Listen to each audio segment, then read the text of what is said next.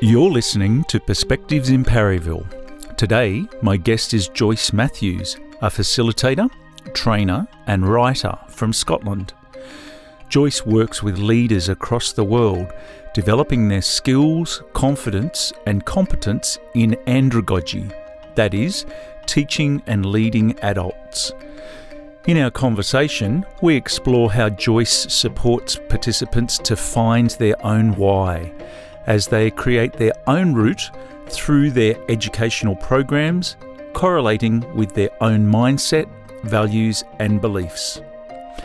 Along with discussion on pedagogy and andragogy, Joyce offers insights into the mysteries of heutagogy, that is, self-directed learning when the learner becomes their own teacher. We also chat about sage on the stage and guide from the side teaching approaches, and shallow, deep, and quadruple loop learning. Joyce shares a range of other facilitation strategies, including the use of social media such as Twitter, and achieving sustainable change when training is pitched at the more profound level of learner identity. Here's my conversation with Joyce Matthews. Thanks very much for meeting with me, Joyce. It's nice to be speaking with you. Yeah. So I know a little bit about you from your social media, but I thought we could just start off finding out a bit more about some of your background.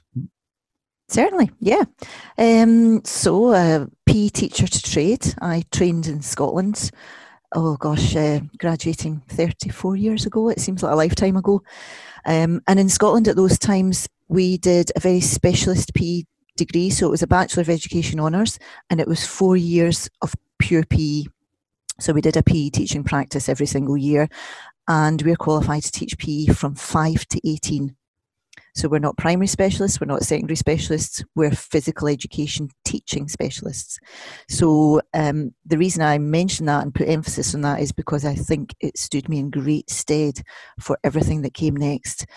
So the year I graduated in Scotland, 1987, our principal stood up in front of the college and said, it was all girls, "Well done, girls, you've completed your 4 years.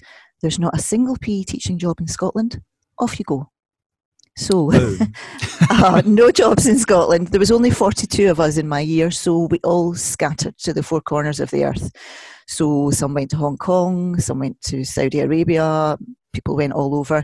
I went to England and started teaching there. So taught in a kind of rural country school to start with, and then moved to a different area. So started in Humberside, then moved to Norfolk, which is southern England. It's a kind of bump at the side.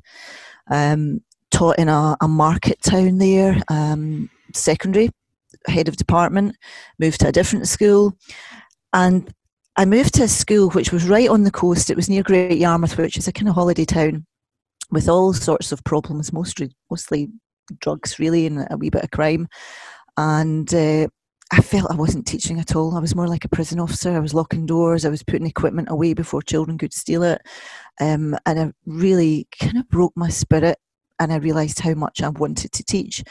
So the next school that I moved to was a private girls' boarding school, 5 to 18, and it was incredible. It was just teaching heaven because I could do anything I wanted to do. I could try out any method of teaching, and whatever you said to the girls, we're going to do this today and it's a little bit different, and we're going to try style C, and I'll give you these cards to learn how to do a cartwheel. They just did it. They lapped it all up. So I absolutely loved that. So 12 and a half years teaching in Norfolk, I thought I was ready for a change, but I realised that it wasn't going to happen at that school because it was so sort of closed in. It was dead man's shoes. You would never get, there was nowhere for me to go. I was head of department. I didn't want to be a deputy head. I didn't want to be a head teacher, a school principal. That was never my plan. I loved teaching too much. Why not? I didn't want to go into an office. I wanted to be teaching. Teaching was my skill set. And I wanted to keep teaching. So At that point, my husband was a police officer and he transferred forces to Newcastle upon Tyne, the north of England. And the job that came up for me, which I subsequently got, was advisory teacher for PE. So I was advising teachers in all the schools in Newcastle. So 81 schools, lots and lots of teachers, primary, secondary, middle schools. It had a real mix-up of a system. And what did you advise them? So I put on training courses. I went into schools and did demonstration lessons. And the most common topic that they asked me for was dance and gymnastics. And within the gymnastics, it tended to be, we want to know how to use equipment. Can you show us how to get the equipment out? And can you then show us how to use it and do development practices on it and all sorts of things like that? I found that most of the primary schools that I went into, the gym equipment was covered in dust because nobody ever got out the boxes or the pommel horses or the beams or anything like that because primary teachers were scared to. You know, they thought that wasn't their skill set.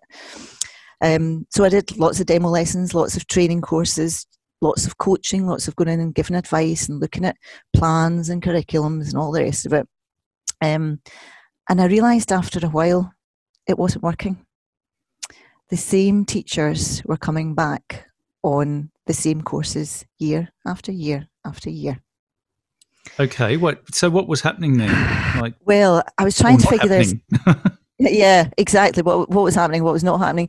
So I tried to figure this out. Either I was turning them into workshop junkies, and they were addicted to these courses because I also gave out lots and lots of resources. You know, come along to a dance course. I'll give you lesson plans. I'll give you a music CD. And I think it was really the dance thing. I went back to a school after about 3 years and one of the teachers said to me, "Oh, I'm still using that Kylie Minogue dance track you gave me in that dance." And I thought, well, that's not the plan. You don't repeat what I've done year after year after year. You don't keep doing the same thing. Kylie is timeless, though. She has a timeless quality. However.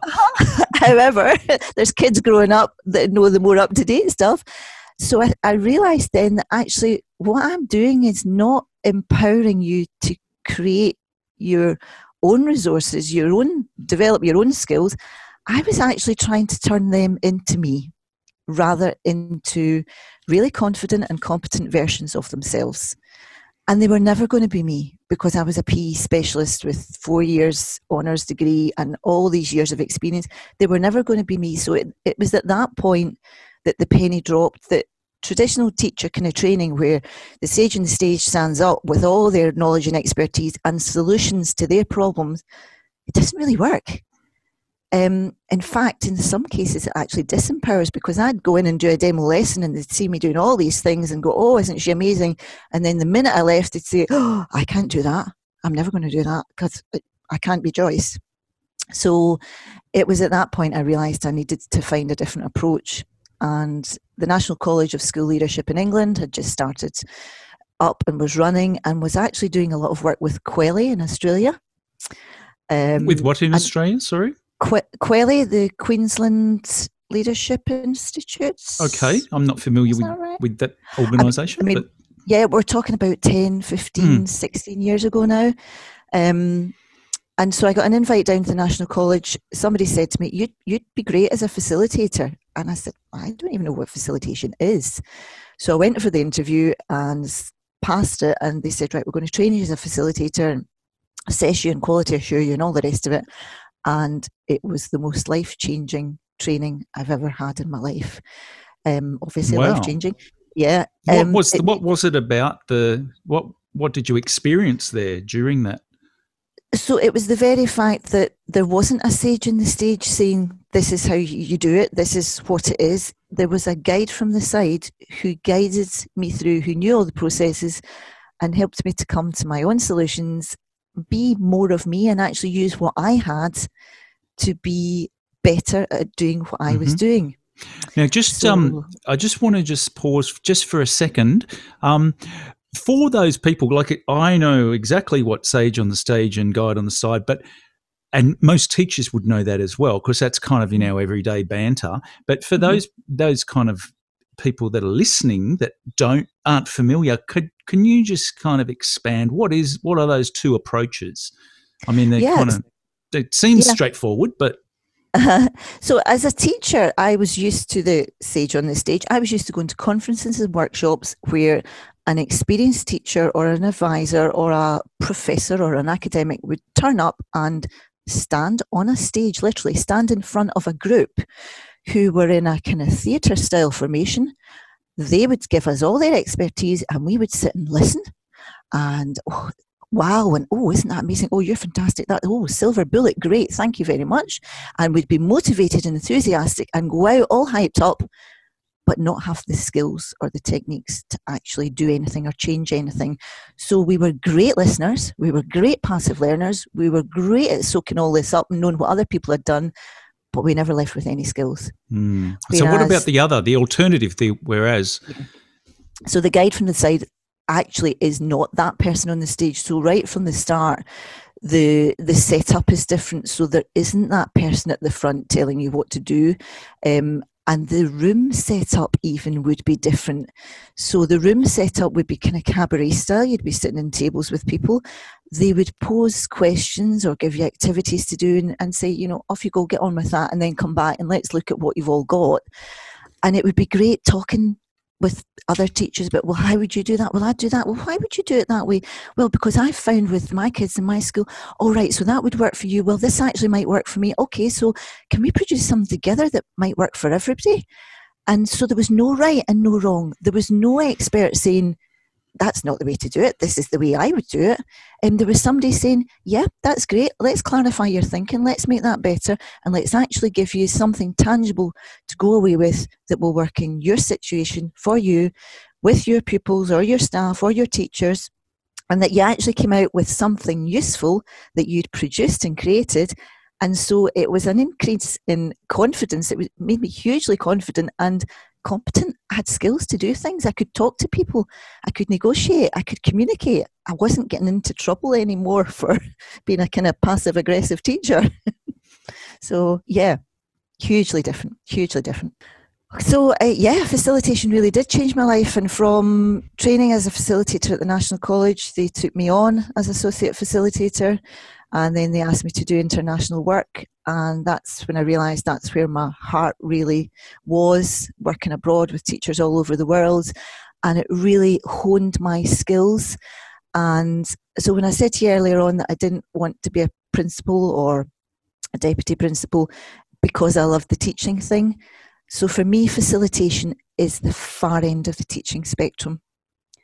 So it's teaching without teaching. And I always wanted to push the boundaries in teaching. So that's what it is. And so at this point, you've kind of not so much abandoned PE. It's kind of you're kind of doing other stuff beyond PE by the sounds of it. Yes, that's right. The National College of School Leadership, it was all leadership programs I was delivering. I was facilitating leadership programs. It's the old habits. Yep. I wasn't a postman. Yeah, so it was leadership programs. What sort of subjects? Like I know that there's a diversity, but what sort of subjects did those people go on to facilitate? Or, you know, like kind of, I guess, a broad range or? So where did they come from? What, the leaders or the facilitators that I was working with? Everyone, I suppose, in that sort of setup. Okay, so the facilitators that I was working with at the National College were all ex-teachers. A lot of us were associates, so we maybe were doing it part-time while we were working, and then people would leave their full-time jobs and become full-time facilitators because it is a profession and not just in teaching. And that's why I do get a little bit upset when people call themselves facilitators, and there may be teachers doing a little bit of facilitation. Facilitators are professional facilitators. It's a full-time job. We earn our salary that way. We don't earn it doing teaching and then maybe leading a meeting. It's a full-time job.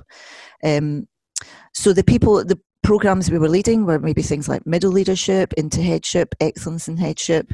It was all a pathway to leadership in schools. And all over the world, you know, in China, it was the same kind of thing. It was principal programs.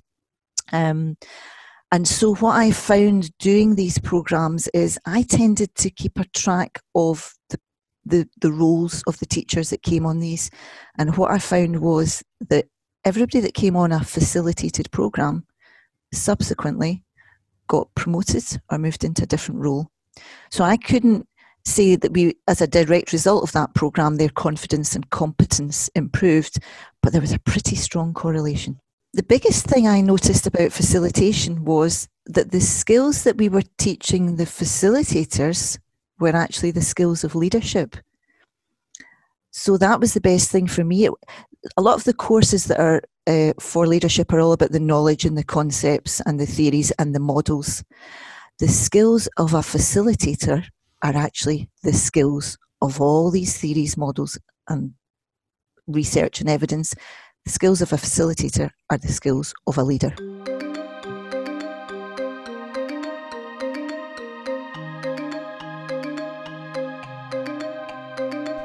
You're listening to Perspectives in Parryville.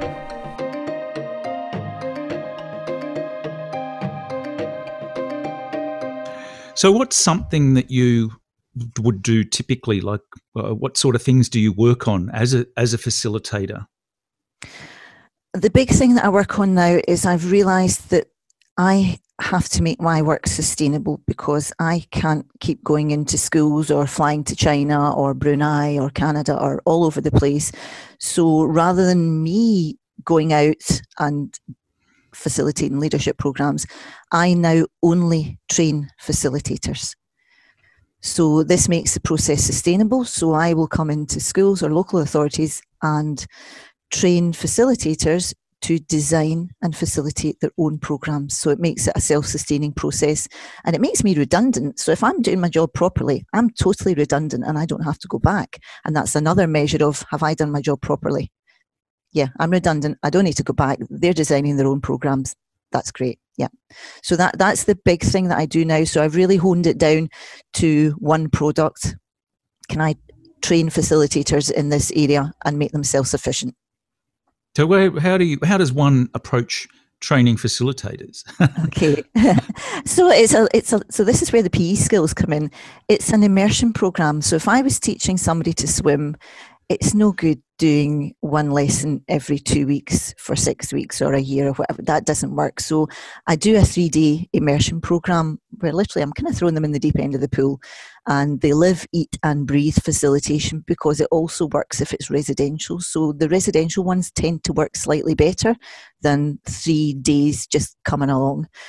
So it's a 3-day program where I introduce them to the concepts of andragogy. I introduce them to the skills of facilitation, and all the way through it they are learning to design and facilitate. So it's what I call quadruple loop learning. So they get to learn the knowledge, they have a bit of the understanding, they get to learn the skills, and they also apply it constantly as they go along with reference to their own context. So if we're designing something, we'll be doing it with reference to what would be useful for you to design right now and take back to your school. So what staff meeting are you leading next week? What staff training are you hoping to lead next week or next month? Let's design this and let's all look at it together, or let's design for each other. We quite often give each other tasks. So I've got this topic I need to design. Okay, I'm going to give that to that group. I'm going to give it to the maths teachers training, to the music teachers, and see what they come up with, and vice versa. How might that work? Great. Because facilitators of andragogy are process experts. So you don't need to know the content. You need to design a good process. So it actually works better if you're not invested in it, if you haven't got skin in the game, because you can sit back and you're not tempted to be that sage on the stage. Oh, well, but I know this and I want to get this in. That doesn't matter what you know. It's about the processes that you're able to guide the participants through. Now, that word andragogy, is that a word we need to be scared of?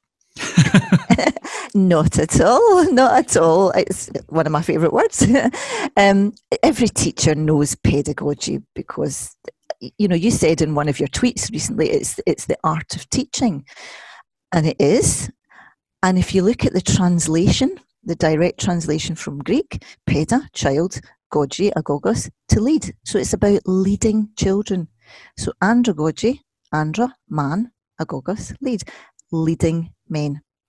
So the dictionary definition from andragogy is adult learning, and I like to supplement it with the translation. It's the skills of leading adults, which is slightly different from leading children. You touched on some of the elements of what I would think, that sounds like it's definitely more suitable for when you're teaching or training adults. But how is andragogy different to pedagogy? I think the main difference is the mindset, the values and the beliefs, because I believe that teachers have these process skills. And when we do the training, we often say, well, what activity would you use in a classroom to extrapolate that information from the children? So they know the processes. So the mindset, the values and the beliefs. If you think of the film Matilda, do you know that classic? Yeah. Is that the little girl in a, she's like got a mean teacher? Is that? That's right. Miss Crunchpole, and she's got a lovely teacher. And she's got a lovely Honey. Teacher too, yes. Yes. Miss Honey. And she's got a mean dad who says at one point, I'm smart, you're dumb, I'm big, you're small, I'm right, you're wrong. Wow. So that's the way I look at pedagogy. In a way, I'm smart, you're dumb, I'm right, you're wrong, I'm big, you're small. Because the mindset is, I know more than you, and I'm going to tell you what I know because I can, because I'm bigger than you, and I'm in charge of this class. Whereas andragogy, the I'm right, you're wrong, there's no right. There's just a way of finding your right. So there's no wrong, there's no right, there's just a route through for you.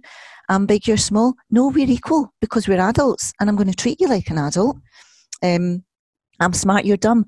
We all have different things to bring into this room. You've different skills, knowledge and understandings and experiences. There's nobody in this room smarter than anybody else because we all bring something completely different.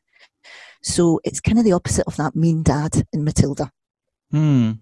So I liked that aspect where you're asking them to bring their experiences to the room or the session, and then you kind of incorporate that somehow into the activities or whatever.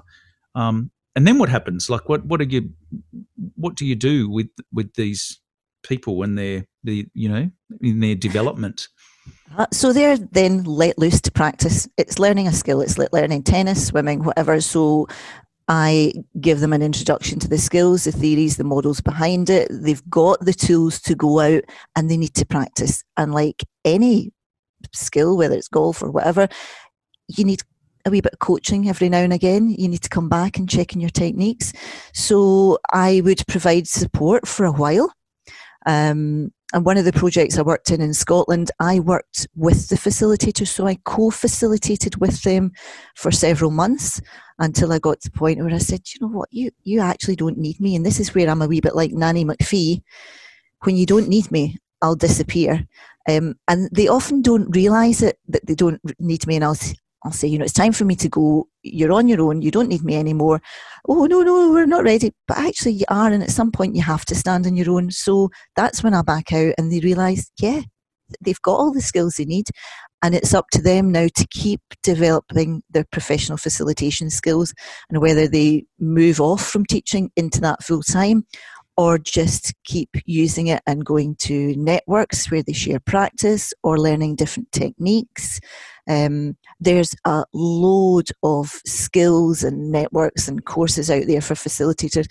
And that's the kind of things that I tweet. Here's a different technique. Here's a different tool. Here's a program you could go on. So there's so much you can do. I've been doing it over 10 years now. Never stop learning. Loads of courses to go on all the time. Mm. One of the things I was wondering a few minutes back, is there a diversity of, a diversity within the typical group in terms of their sort of almost like willingness or what they know already, or, and then how do you sort of work with that? Yeah, there's always a diversity, and the one thing that I'm very lucky about is that I always get the right people on my course for some reason or other. You don't come on my course if you've been forced, because it is uncomfortable learning. And the first stage in deep learning is conscious incompetence. And it's that point where people realise, I don't know about this, and actually I'm really awful at it. And that was the point I got to when I was training teachers and realised that the courses weren't working. And actually I was really poor. I was really bad at training because I was just doing what I would do in the classroom. So, yeah, I do get people who are willing to confront that and say, well, I didn't know, and it is uncomfortable, and I'm going to work through that uncomfortableness. And also the way it's designed allows them their own route through. So they set up, you know, we often talk about find your why. And at the start of a lot of teacher training courses, the sage on the stage will say, right, this is why we're here today. That's not about finding your individual why. So one of the very first techniques I teach them is how to find your own why, and I don't need to know that why, and that why is the guide for you for the rest of the 3 days and probably the whole of your facilitation career. And I give them an example of, you know, if I was doing this in China and we had all the whys on the board and they'd written in Chinese, I couldn't read that, and I don't need to, and it doesn't matter to me, because it's all about the processes I then take you through, and your why will guide you. So it's differentiated within design and within outcome. Every single task and activity is related to you. Mm. You mentioned a while back deep learning. What's that? Uh-huh. So a model I introduced them to very early is John West Burnham, shallow, deep, profound learning. A lot of the learning we do in teacher training is shallow. It's external motivation. It's I'm going to tell you. It's memorization, that kind of thing. If we go deeper... If my little dog's making a noise, sorry. He's bored already. Oh my goodness, I need to shut up. And this is when a facilitator knows they should not be talking. They should just be asking lots of good questions instead. If you go deeper, you know, the motivation has changed, and if you go right down to profound learning, which is almost heutagogy, it's where you set up your own motivation, you become your own teacher, you learn from yourself. There's no external exams or hoops to jump through or anything like that, and that's the triple loop into quadruple loop learning. Single loop learning is just the shallow stuff that we do to get people to say, oh yeah, I've done 3 hours teacher professional development, put that in my certificate, or children, yeah, I need to sit this exam, so I'll learn this information. Like a ticker box type thing. Yeah, knowledge transfer. That's just very, very shallow, and actually, is that learning? So one of the things it was drilled into us at PE College, that learning is a change in behaviour. And for me, that's profound learning. If it's just stuff you know in your head, well, you can do that by email or reading a book or, you know, one of these reading groups. Is it really learning? Mm. Now, you mentioned another word back there, and I want to just find out more about that. Heutagogy. Heutagogy, when the learner becomes their own teacher. So if you look at a spectrum of teaching, if you take it as a spectrum, and this is another thing I introduce the facilitators to, Muska Mostyn's teaching spectrum. One end you've got pedagogy, at the far end you've got heutagogy, and in between is kind of andragogy. So heutagogy is self-directed learning. Anytime, it's like martini, anytime, any place, anywhere. What does that? That sounded like a good ending, but I didn't know what it meant. Maybe you're too young. The martini advert that we used to have in the UK from years ago, and there would be a lady with a fancy cocktail glass and saying, oh, martini, anytime, any place, anywhere. You can drink it anytime, any place, anywhere. So to me, that's heutagogy. You get your learning anytime, any place, anywhere. Well, life is learning, I guess. That kind of, it's everywhere. Well, if you use it as learning, lots of people make the same mistakes again and again and again. Mm. So, yeah, and it's about that kind of metacognition, isn't it? Stepping back and saying, well, actually, what's the opportunity in this? And what have I learned from this? And what will I change? What will I do differently? How has this developed me? So that's really more around than going, oh, you know, yeah, well, that was a good experience, that was fun, or oh, that really enjoyed that. And so what? So what? What are you going to do differently because of that? Yeah, they're not sort of adding, they're not building in reflection or something exactly. like that. Exactly. Yeah, and that's the levels of learning. So, you know, if you go deeper and actually, well, what is in that, that's when it becomes heutagogy, when you go right down below surface level.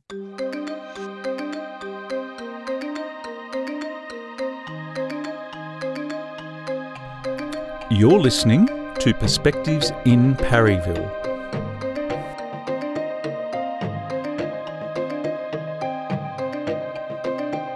So how are people, you know, how do they go with all of that? Are they sort of, you know, do people, it's too much for them, or most people are kind of getting the spirit of it? Sometimes it can be too much for some people. They're not ready for it yet. So, for example, I do an online introduction to the skills of facilitation. And I've been using Twitter as a platform for that. We Zoom at the start and we Zoom at the end, and we have a 2-week asynchronous program on Twitter.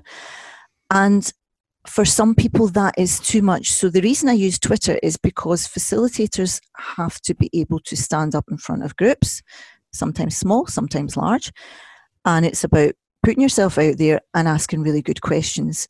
And a lot of people, I find Twitter's a good platform for that, because you are putting yourself out there and you are asking questions, and sometimes that can be too much for people, so there will be a drop-off because they're not ready for it yet. So not everybody is facilitation material yet, and it's sometimes it's about letting go of that ego and just being able to trust that actually if I listen deeply, exactly what you're doing, and what I hear and pick up on and ask a question and go with it, that's okay. I don't need to know everything. I don't need to have the answers to every question. And I think sometimes in teaching, we're led to believe that we have to be the font of all knowledge.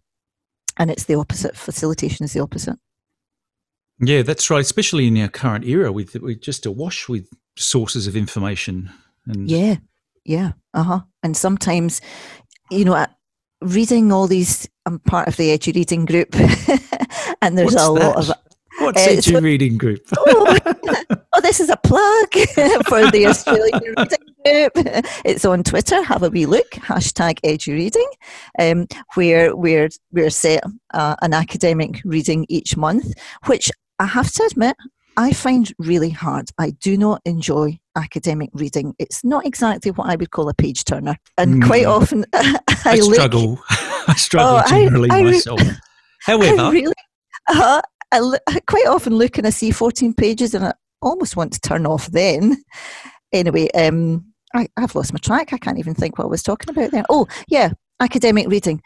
So as teachers, I think sometimes we have too many of other people's thoughts in our heads, because we're told, read this, read that, here's the latest book, everybody's writing a book, read this, read that. And actually, we don't know our own thoughts, because our head is full of everybody's not to read anything. And on my courses, and people say, what's the homework? I say, the homework is reading deprivation. Nothing. I don't want you to read anything. I want you to be alone with your own thoughts and see what swirls around in there and listen to your own voice. And then what do you, what do you do to encourage them or support them, or, you know, do you sort of, I guess for those that it's not comfortable for, do you step in, or what do you do? So as facilitators, we have, I was looking around for my sheet. I have so many sheets on my desk. We have our facilitator competency network with the competencies of a facilitator. And one of those competencies is something called non-possessive warmth. Wow. And that, that's not about pulling the quilt off your husband when he's hogging out at night. Non-possessive warmth means allowing people to take ownership of their own learning, but maintaining a warmth and support, but also a neutrality. So if I give you an example of this, I can remember being in a workshop as a teacher, and there was a group of us struggling with a problem, and the sage on the stage came over to our table, immediately interjected, didn't even ask permission if she could join in or interrupt our conversation. What are you doing? Da, da, da. Right, okay, so this is what I do. Da, da. And she was like a tornado, interjected, gave us her solution and disappeared off. Now, that's the opposite of non-possessive warmth. So you're right, I will support, but allow them ownership of their learning. And even if it's hard, I have to support them through that, because learning is hard. It's not always comfortable. And deep learning is highly uncomfortable. So I quite often use the phrase, everything's exactly the way it's meant to be. And it's a great facilitator phrase. Okay, so everything is exactly the way it's meant to be. And this is happening for an opportunity. So what could the opportunity be out of this? So as you say, it's a lot of reflection and deep reflection. And whether that's about journaling, I teach them techniques for free writing and things like that. Yeah, it's giving them different tools and techniques to work their way through that deep, uncomfortable reflection. And so those learners, do you call them participants or learners? Or so I flip between learners, participants, and I was on a workshop this week with other facilitators, and they've started to call them contributors. Oh, I like that. Yeah, because we're all learning, and that's the other thing I love about being a facilitator. I get to learn every single time, so I'm paid to learn. It's a great job. Mm. So, yeah, contributors, participants, yeah. So those contributors, or the ones that are sort of getting the swing of it early on, what are they experiencing when they kind of go through this process? Light bulb moments, and we talk about that early on as well, about how adults have their light bulb moments, that eureka moment at different points. And the important thing that adults learn at different rates. So though you might have got that now and go, oh, I've got that, I can do that, it might not come to the person sitting next to you to next week, next month, next year, 3 years, 5 years. So we will all learn at different rates. And if you don't get it now, it's okay, it's in there, your subconscious is working on it, so just let the boys in the back room do their stuff. And we often don't, because we're so pressurised to keep up with everybody and evidence-led, evidence-informed, we need to do this and everybody else is doing this, but actually it's okay just to slow down and learn at your own rate. So I've just been looking, I obviously keep a whole load of models beside me because this is where I sit to design. And one of the models I introduced them to quite early on is something called DILT's neurological levels of change. And, okay, and is that reflected for you? Yes, I can see that. And this is... But our viewers can't. No, so I'm going to talk through it a little bit because this comes as a big light bulb moment for a lot of people. And I introduced it quite early on. Change happens at different levels. And sustainable change happens at a very high level, which is identity level.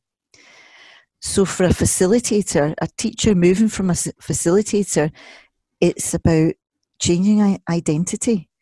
And we talk about when you come in this room, take off your hat, take off whatever garb you are as a teacher, and let's try on this coat of being a facilitator, because when you come out of here, you will be a different person. You will know different things. You'll hear yourself saying different things, using different words, and actually, you're not just your thinking and your way of designing will change, but your whole identity will change.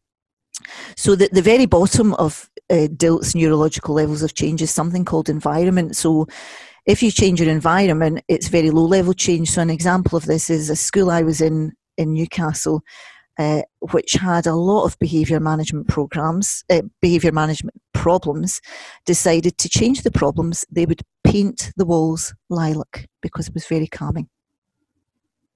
Mm-hmm. So that's an environment change. And guess what? It lasted for about 2 weeks. Yeah, the children were calm for 2 weeks and then they were hanging from the roof. They were wild again. Because it's change at a low level, so it doesn't really identify the deeper issue, and change at higher levels. So the next level of change is behaviour. If you can start to change the behaviours, then that'll be longer lasting.